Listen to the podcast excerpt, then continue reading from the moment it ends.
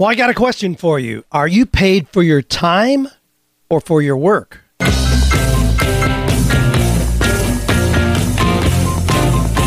Do you love your work? Do you think it's possible? Well, you're about to find out. It's time for 48 Days to the Work You Love with Dan Miller on the 48 Days Online Radio Show. Whether you need a professional tune up or a work overhaul, this is the program for you. Now, here's your host, Dan Miller. Well, welcome in. We've got a lot of interesting questions today. You know, here we are heading into May already, trucking through a new year. And a whole lot of changes are popping up. I talked to a gentleman yesterday who's been one of the principal founders of a business, has been there for 23 years. And the board just brought in a new CEO who's a young buck and uh, causing a lot of unrest there. You know, things happen, even in things where we think we've got some security built in, things do happen. Well, I threw out there as a thought provoker coming into the show today are you paid for your time or for your work? That's an interesting dichotomy. And we're going to look at that. Somebody had us a particular question related to that. Here's some of the others we're going to be looking at. Dan, can I make a living as a travel agent? And would you recommend I start a high end luxury car rental business? Well, you know, I'm a car guy. I'd love to talk about that one. And somebody says, yes, we are teaching life skills in public schools. I made a comment a couple weeks ago that uh, unfortunately we aren't teaching the kind of things in schools that kids really need to know to make them successful in life. And I had some teachers call me to task on that. And then the question related to my opening comment somebody says, How can I break my employees from the idea of hourly pay? I'm going to use as a quotation today. This comes from, well, I'll, I'll let you guess for a minute. The quotation is this Choose a job you love and you'll never have to work a day in your life. You know, one time years and years ago when I was on live radio, I used that as a question and said, "You tell me who who quoted that, who that comes from," and we gave him some kind of a gift package. Well, the interesting thing is, if you look up that quotation, it's attributed to three different prominent individuals. One of those being Confucius. So that that's probably the most common. Choose a job you love and you'll never have to work a day in your life. Confucius. But we also find it attributed to J.C. Penney and Henry Ford. Well, just the way that good quotations go. They, uh, you know, we, we joke about it a lot. You know, I, I hear something and I say, you know, I heard my buddy Dave Ramsey say, boom, boom, boom, boom, boom, boom. The next time I say, well, you know, I heard somebody say one time, and I say it again. Then the third time I say, know, this is what I always tell people, and it becomes my own. Now, I'm not saying that's a good pattern, but that happens a lot. Quotations get recircled again and again and again, and you find them being attributed to different people out there. Well, let me give you a quick update here on some success stories. Barb Barber, one of our coaching mastery students, who's really doing great work uh, with elderly care, and but she's also a 48 day seminar facilitator. And she put up a note that says, I held my first seminar last night. There are about 16 people in the class. They're pretty excited about it. And she says, Thanks, everyone. The material is so encouraging to people. I saw lots of my class members yesterday at church. They all said something about how encouraged they are, learning to think in a new way about work. So she goes on, you know, talks about some of the things that are happening in that class, but her first class was 16 people. So we're hearing from more and more people. Certainly, if you have an interest in presenting the 48 Days Seminar, we'd love to talk to you about that. Uh, you can you can go to 48days.com slash side and get information there. If you have any questions, certainly just email us. We'll get information to you about that. Now, Alex Marker put a discussion up in 48days.net that says, Do you want to make an extra $1,000 a month? Now, it's a very direct kind of thing. He's not just saying, Do you do this? And if you're lucky, no, he's saying he needs a salesperson. He needs a salesperson and what he's looking for is a salesperson to sell ads for his podcast. He's got a rocking podcast, doing really well on that, and getting enough downloads. And that's the way it goes. You get enough downloads. You really need about 10,000 downloads per episode to get the attraction of advertisers. But he's at that point, and he wants somebody to be making calls, setting up advertisers for him, and shows a commission schedule where he could make a thousand bucks. Now, the interesting thing about this is I've watched Alex develop over the last really two to three years. He wrote himself an email three years ago stating some of his doubts about his ability to really be successful with the business he was developing. This online business, selling information, you know, coaching, doing podcasting, and so on. Some of the things that I do as well that you hear us talk about here. Well, he wrote himself a note, just kind of outlining his his fears and concerns and doubts about that. But he also just put up a note that he's now solidly at the ten thousand dollar a month mark. So he he tracked his own fears about developing it and has been very open about his success and now shares you know exactly what he's doing and he's got some courses things that he's doing but is at the $10000 a month mark and we're congratulating him for that and all the rest of you who have taken action on things that you're doing love to hear those stories obviously we're going to just squeeze this in here and go right into a whole lot of questions but we do love hearing those success stories I mean, there's so many of you. Chet has a brand new book out Amazing Life. I want to tell you more about that. I just ordered a copy, don't have it in my hand yet. We have so many people that are producing new courses, new books, getting traction, going through that two to three year startup period, just like Alex did, to get to that level of success. Love, love, love hearing those stories. You got one, just shoot it to me. Ask Dan at 48days.com. Love to share your story right here. Let's go into the questions. Anthony, uh, we, we had an online Zoom call last night with some of the uh, 48days.net people. Anthony asked a question there and then he elaborated on it in a blog post that he put up or forum post he put up in 48days.net. And the question was, how do you collaborate without competing for the same audience? Now, I love the question. And he asked it of me, you know, how do I collaborate without competing for the same audience? You know, it's really an interesting question because the old model in business always was, you know, competing, crush the competition. Man, if you're a realtor, you want to crush everybody else who's a realtor in your town. If you're an insurance agent, you want to shut down everybody else who's an insurance agent. Well, that's pretty much old, old, antiquated thinking. I mean, the new word in business for success is collaboration, not competition. And I talked in the call last night about the fact that my greatest successes have come from helping other people do exactly what I do. Now, that may seem counterintuitive, but let me just kind of explain that. So, I had people who were showing up, you know, saying, Wow, I'm an author as well. How did you do what you've done with 48 Days to the Work You Love? Where I not only leveraged that into a New York Times bestseller, you know, sold millions of copies, created a whole lot of income, and also leveraged the brand into a whole lot of other things that I do. Well, I would tell people, I tell them everything that I've done. But one of the things that I have as kind of a business mantra, you've heard me talk about, if three people ask me the same question, I develop a product to deliver. Now, that's not being manipulative, but it's just economy of scale. So if I have 10 people that are asking me, How did you do what you've done with 48 days?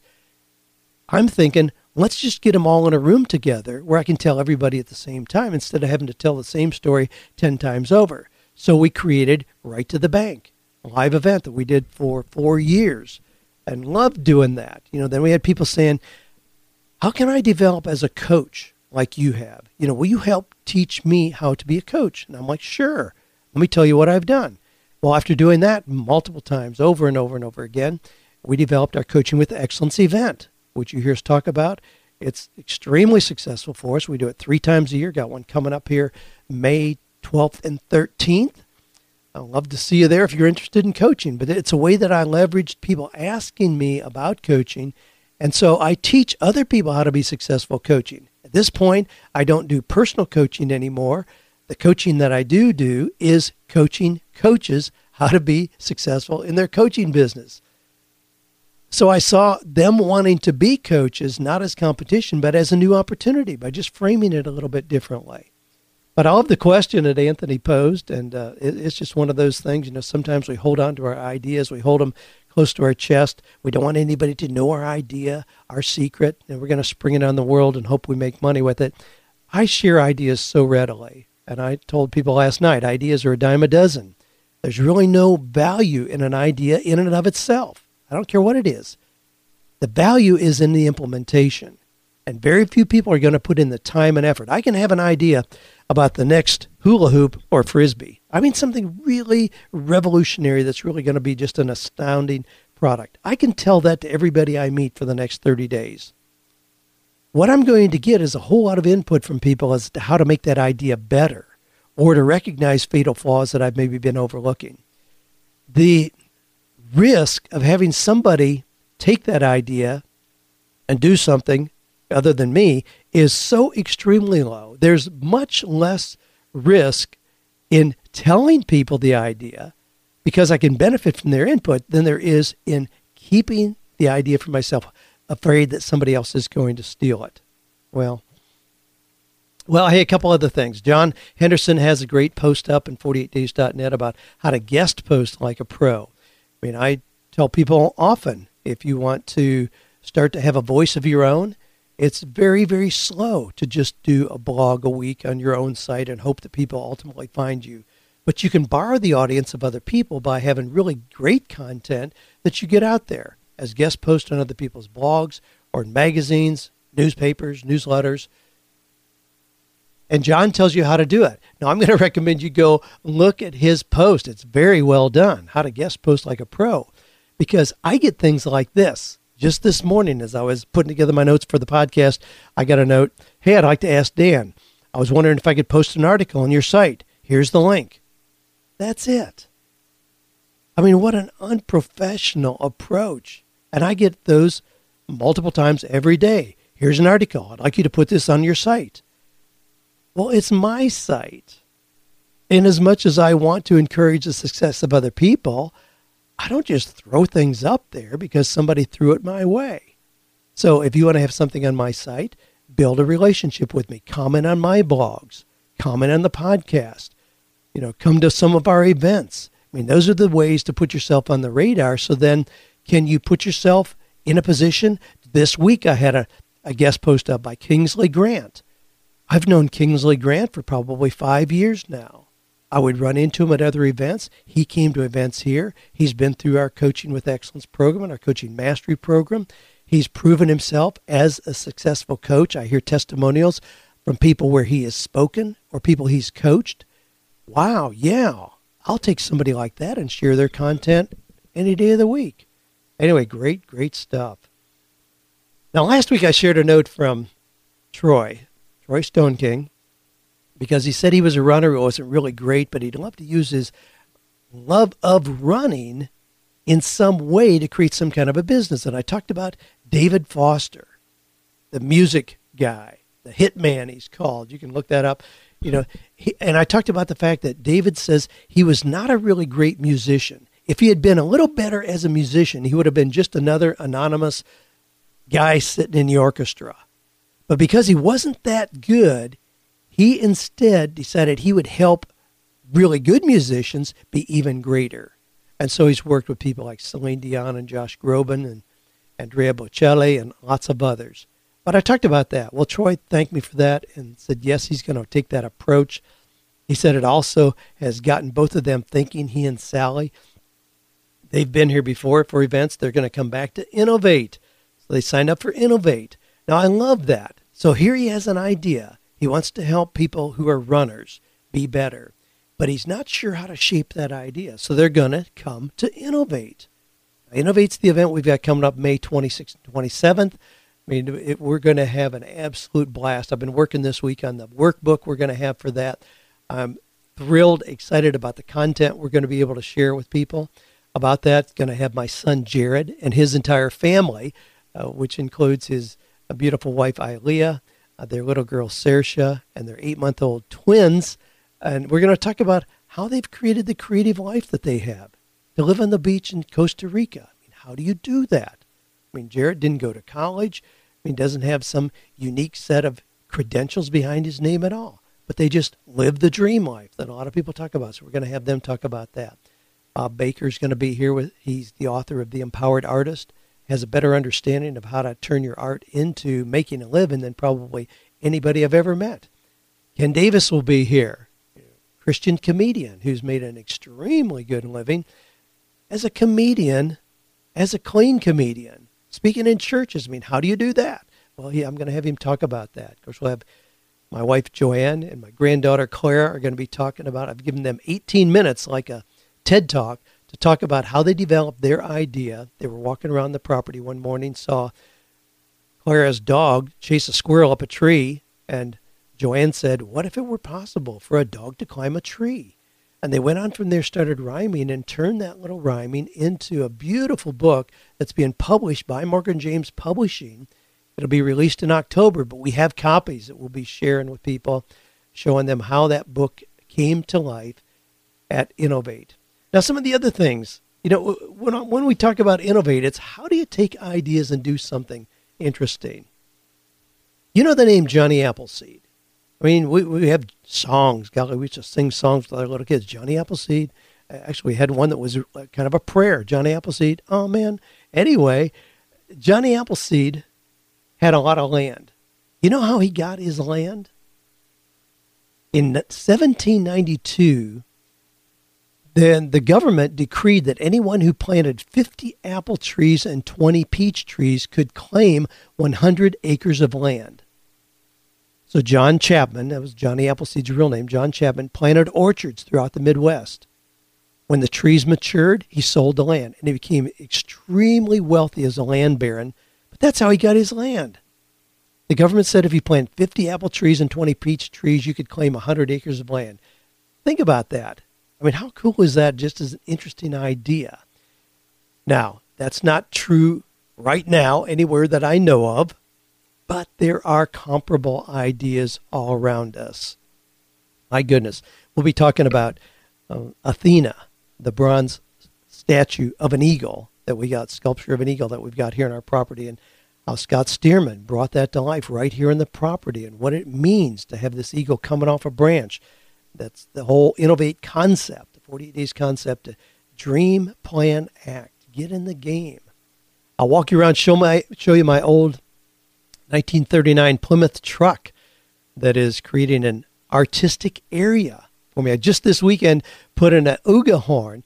Uh, Mike Sparks, who's a Tennessee state representative, gave me an Auga horn. I don't know if you remember what those were like, but uh, used to be in the old classic cars, and he gave one me one, and I installed it in that truck. Now the truck doesn't run; there's no battery in it, but there is now. There's a little marine battery in there. I installed the Auga horn and I put the horn button, a button for the horn, where the grandkids can walk up, step on the running board of the truck, reach in through the open window, and hit a button. And this is what this is what they're going to hear.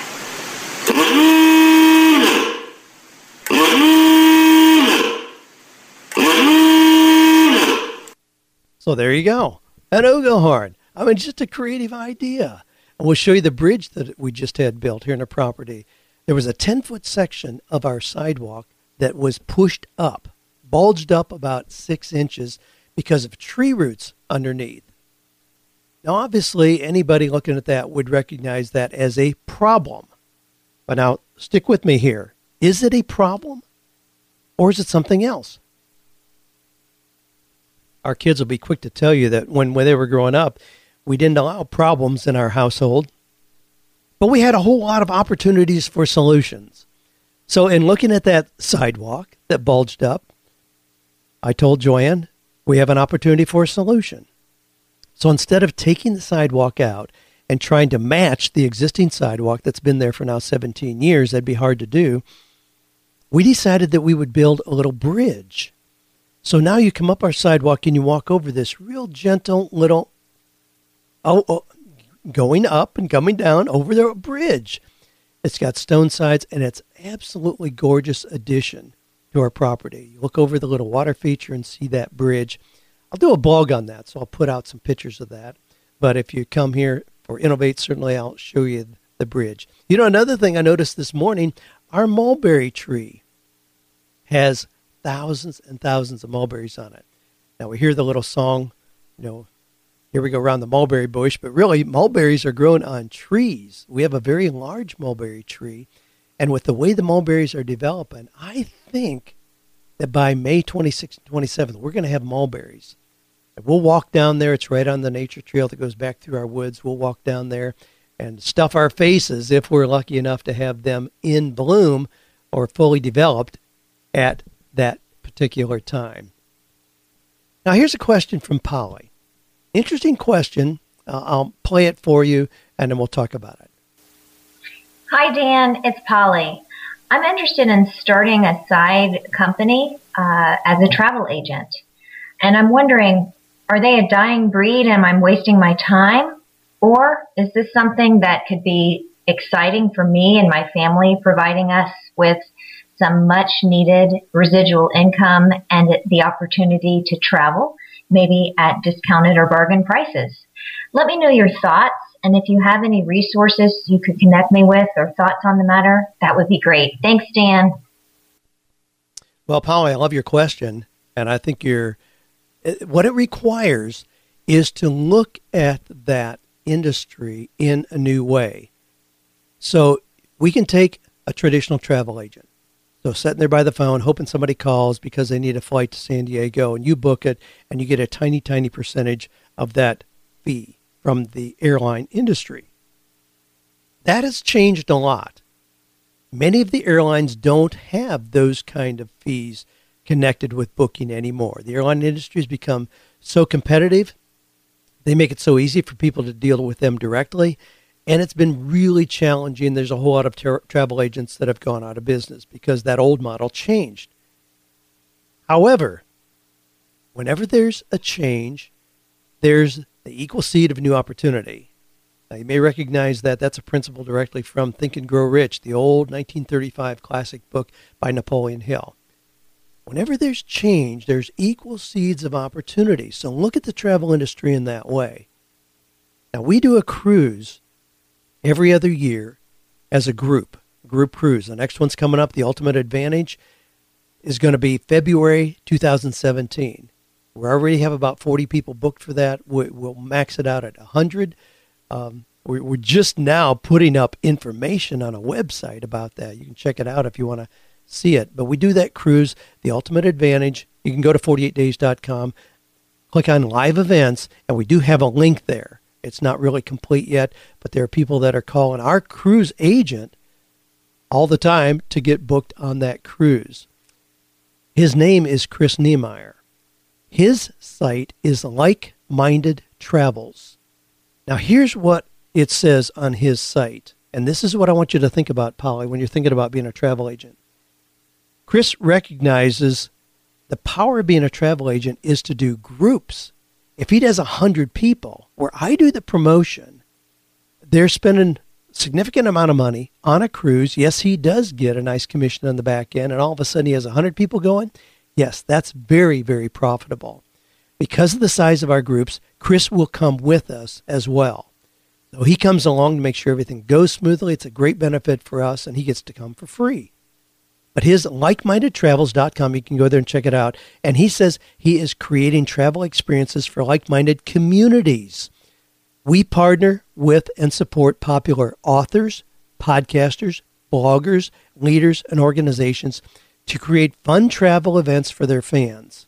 So that's his focus.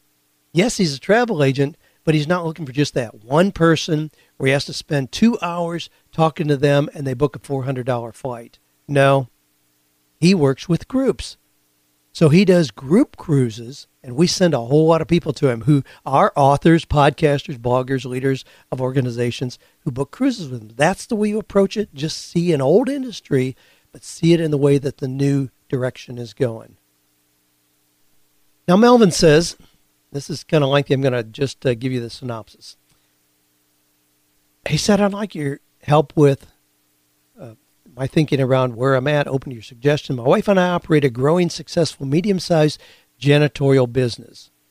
Now, what he talks about is that he'd really like to be a coach but because the business has grown so significantly, he really hasn't had time to develop his coaching business on the side. He mentions repeatedly in here another means to it, and then for the janitorial is that it's getting us out of debt. We're so close to being debt free, we can finally see the light at the end of the tunnel. In six months or less, we'll be debt free while we're making progress financially with our current business. I feel like it's actually sucking the life out of both of us. I want to be clear here. I'm extremely grateful to God for the provision in business and prosperity.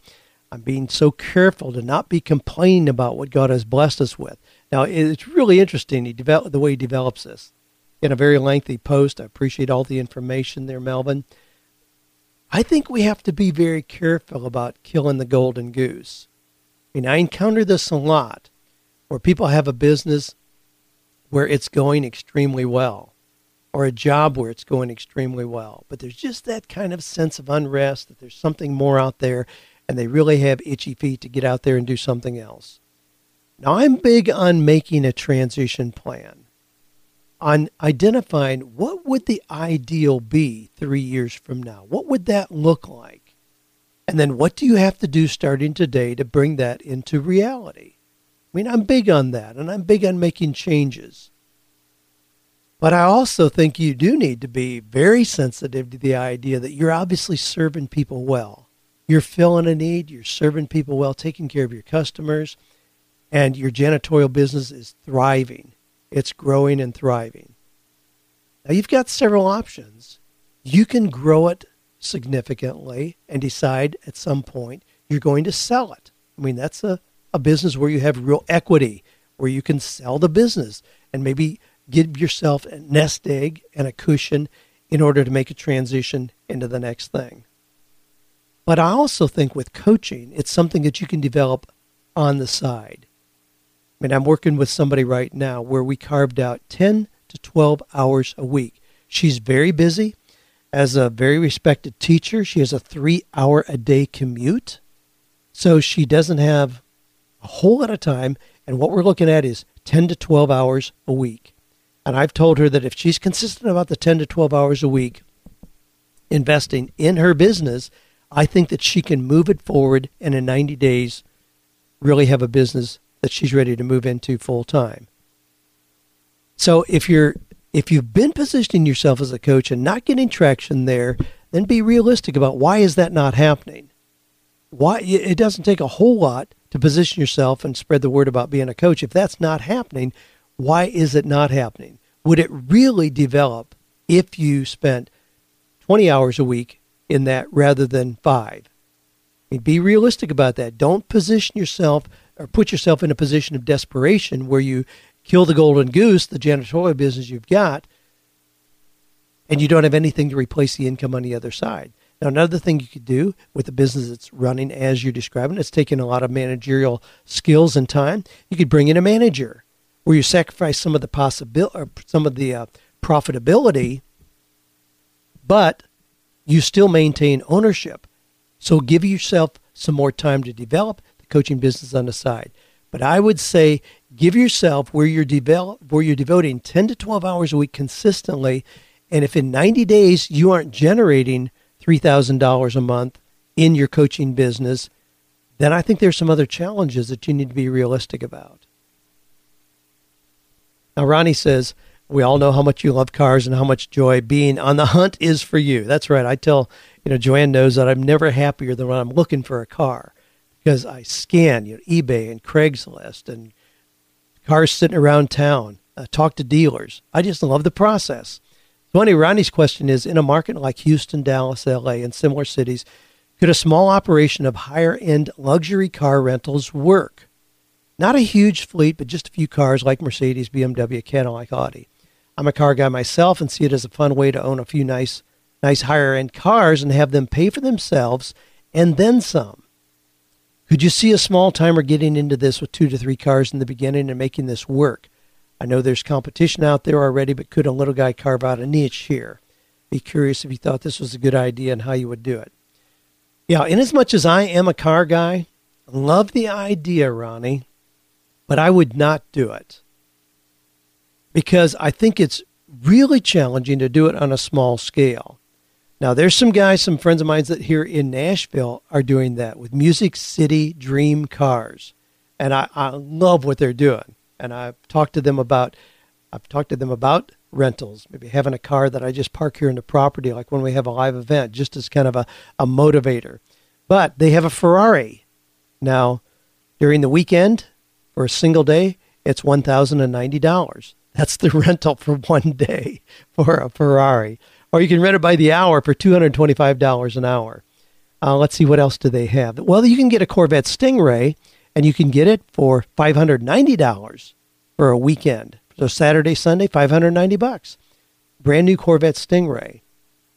They got a Rolls Royce Ghost. Now it's like the Ferrari. It's a thousand bucks for a weekday or week weekend day, um, or two two hundred twenty five bucks an hour. Uh, they've got a Bentley. I mean, golly, I love all these things. Now here's the deal, though. Because it is a profitable market, all the big players are involved in that as well. I mean, you can go to Avis and Enterprise. You know, they have luxury cars as well. They know the market. They have deep history in the market. They know what the margins are. They know the liability, what insurance they have to have, and all that. It's an industry I would not just stick my toe in as a small player having two or three cars. I think there are unexpected things and chances for losing your shirt uh, pretty significantly there. I wouldn't do that. Now, having said that, years ago in California, when I was selling cars, I saw the opportunity to rent motorhomes, and I did exactly what you're talking about. I purchased a motorhome, purchased a new Southwind motorhome, 25 footer for myself, and then I booked it, scheduled for all the times that we wanted to use it as a family, and then made it available for rental on other times. That was extremely profitable to do that. But now I had a facility, I had a lot of road frontage right there on Katella Avenue in Anaheim, California, and I ultimately had 18 of my friends who I had do the same thing, where I bought the motorhomes, uh, guaranteed them that I would make the payments for them and all maintenance, have it ready for them anytime they wanted to use it, and all those costs would be covered just by the rental income we would get on the off times, and they would have a really nice tax deduction at the end of the year. So there's ways to do it. I don't, don't want to just say, "Nah, I wouldn't do it." But from from my limited viewpoint, on the exotic cars, yeah, it's not something I would just stick my toe in. If I was going to do it, I'd get into the car rental business big time. But there again, I think it's a low profit, low profit business because there are some major players in there. As I talked about just with the travel agency, there's probably a unique way to look at it that I'm overlooking, and uh, I'll I'll think about it. Maybe circle back around to that at a later podcast.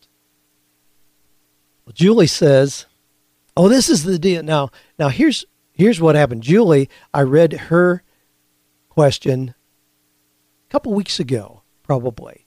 And she said that she wishes that her kids were learning things in school, you know, real life skills. And I talked about the fact that, you know, kids aren't learning parenting, cooking, nutrition, cleaning the house, and so on, those kind of things. Well, I had some teachers call me out on that. Uh, Catherine Graham was one. Uh, she said, um, trying to respond to what Dan said in response to Julie's question, when she asked about life skills for her kids, Dan said that it was too bad these things weren't taught anymore, but I want to let him know we are alive and well here in Family and Consumer Science, which used to be called Home Ec. All the career and technical education courses in high schools teach skills, both technical and soft skills, in order to prepare students for the real world. In just my Foods 1 classes, I teach nutrition, food safety, sanitation, meal planning, preparation etiquette, table setting, in Foods 2, students can get the ServSafe certification, which is valuable in securing food service positions. We also cover food business entrepreneurship. I just wanted to let Dan know it's out there. Love the podcast, love the book, the website, all the ideas I get, and so on. Well, thanks so much, Catherine, for your input and calling me out on that. Believe me, I'm delighted to hear that those kind of real life skills are being taught. I don't observe that much and see kids being taught things that you can quickly access just through uh, Google or Siri. That I don't think it requires brain space to store that information. And the real life skills that I wish they would be taught, I don't see being done much. So I'm delighted to hear that it is happening. Believe me, I want to support that by all means. Okay, now this comes from. Okay, this comes from this comes from Sarah, who is asking about her husband has been in EMS. He's been emergency medical services for years and years. And he's developed a course, he's developed a really unique skill set in reading EKGs in a particular kind of test that can be done in the field. So our question is about turning that into a course that could be the part of continuing education that's required for EMS people. And wondering if there's a way to do that. Absolutely. I mean, anything that's being used for continuing education was developed by somebody. There's not some unique governmental agency that develops the content and only that is approved. No. So I already sent sent you a link on that, but the organizations are the Committee on Accreditation of Educational Programs for the Emergency Medical Services Professions, a long acronym, but that's one. And then there's there's another one that is the Continuing Education Coordinating Board for Emergency Medical Services. But there there are two major accrediting organizations out there for courses that are approved for continuing education credits for emergency medical personnel to take. Absolutely. You can submit something to them. I mean, I can submit anything that we do as part of continuing education. we had a course and we wanted to get it approved for continuing education, can do that. We can submit that, get approval, and then offer that where people pay us, but they also get credits. So there's a double kind of bonus for everybody involved. Absolutely. Pursue that. Sounds like your husband's in a great position to move forward with that.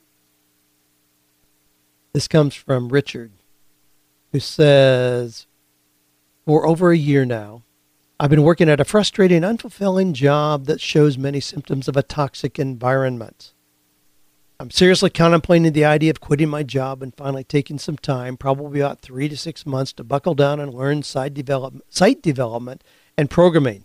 Over the years, I've dabbled, enjoyed it, and I recently outlined some intermediate training and courses I can take so I can start producing a small portfolio and prove that I have the proper skills. I know the old saying is you should run to a new job, not run away from an existing one.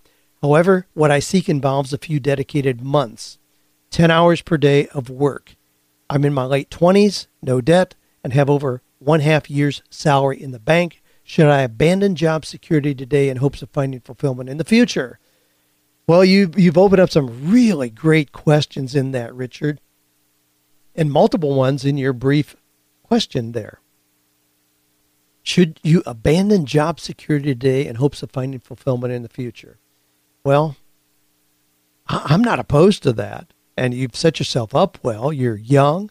You don't have any debt. You've got half a year's salary in the bank. When you're in a great position, if you want to do that, do it and have fun. However, I do not believe that it requires several months of 10 hours a day to position yourself as somebody that can offer services in site development and programming. I think you can do that in much less time than that and without, again, killing the golden goose, without sabotaging the job security or the job and the income that you have now. I think you can do that. I think you can, in six months, take that same six months. But again, being young, not married, no children, my gosh, devote 10 to 15 hours a week We've got a lot of stories about people who have done that. There's one I wish I could bring the details to mind here, but we've got a lot of stories about people who have done just that. But you dedicate 10 to 15 hours a week for six months to site development and programming, you're going to be an expert. You're going to know more than 99% of the people on the face of the earth in that area. And if you really do have the skills to position yourself as a go to person there, you're going to be ready to go without having to take the time off.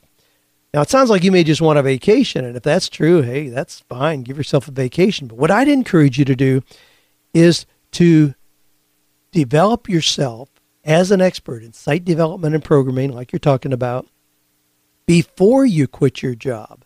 So you already have a website up, you have some samples of your work, you have testimonials, you have all that up before you quit your job.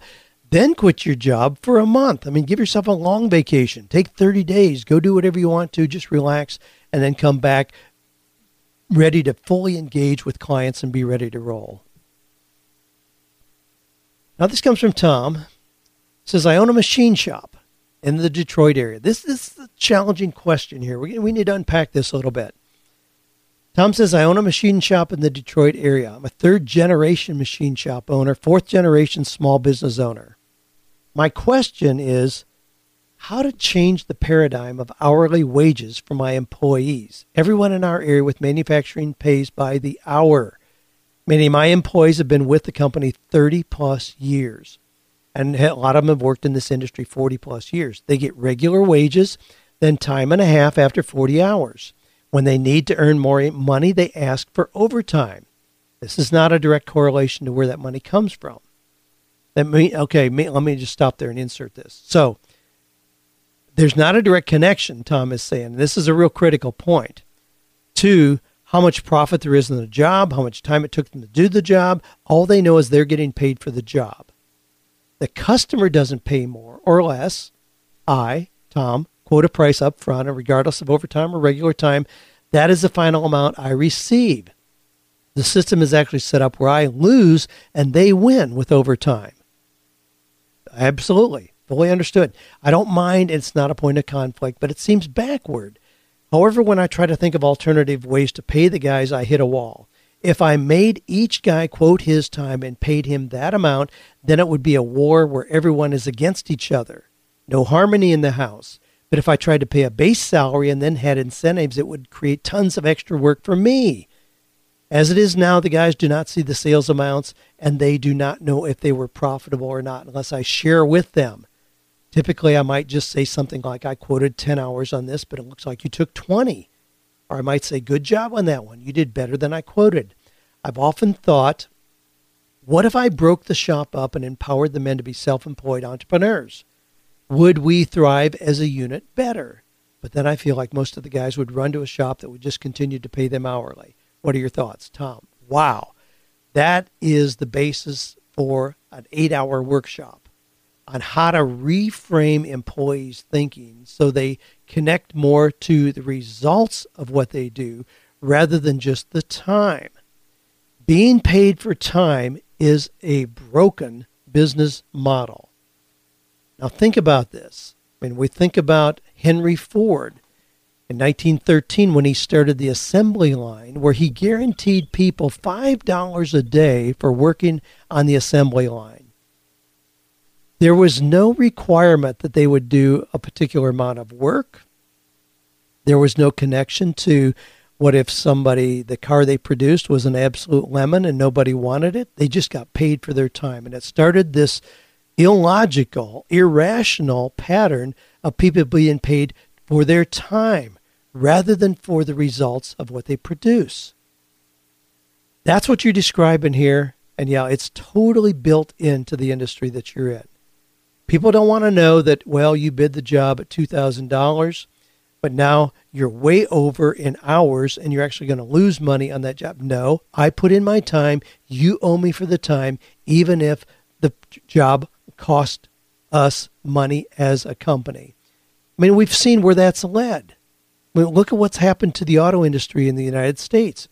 Those guys kept demanding more money. I put in my time. Nobody can live on $10 an hour. We want $23 an hour. And the unions helped them get that.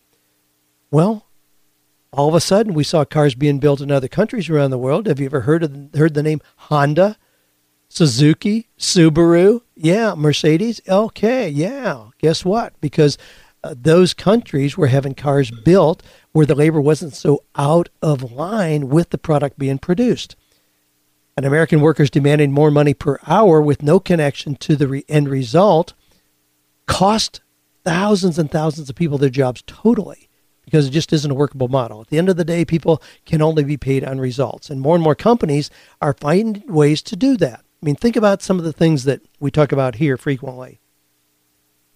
If I need a new cover for a book that's going to come out, there is not a chance in the world I'm going to pay somebody $45 an hour as a graphic designer to work in that. Not a chance. Not a snowball's chance. It's not going to happen. We're going to agree that a finished product, I'm going to pay $700 for it, let's say. Now, really, the way that I do that, the actual way that I do that, is to put it out for competition on 99 designs. So I'll put up the kind of essential ideas of the book. Here's some kind of themes I'm thinking about. And I'll have 85 people that jump in the fray immediately, say, Ooh, here's a design that I'm thinking of. Pick mine. And it's only the one whose work I pick that gets paid anything. So it's based on competence of the work and visual appeal. Of course, other things that go into that, but the one that I pick gets paid money. I love that system. And so do a lot of people that are providing services there. If you're really good, you're going to get picked. What a novel idea. That means if your work isn't really good, you're not going to get paid. Well, that comes all the way down, and more and more companies are trying to figure out how can they do this. But they need graphic design done, or data input done, or even customer service. They're figuring out ways they can pay for results that are produced rather than time put in. And it is, in fact, a very healthy model to do exactly that.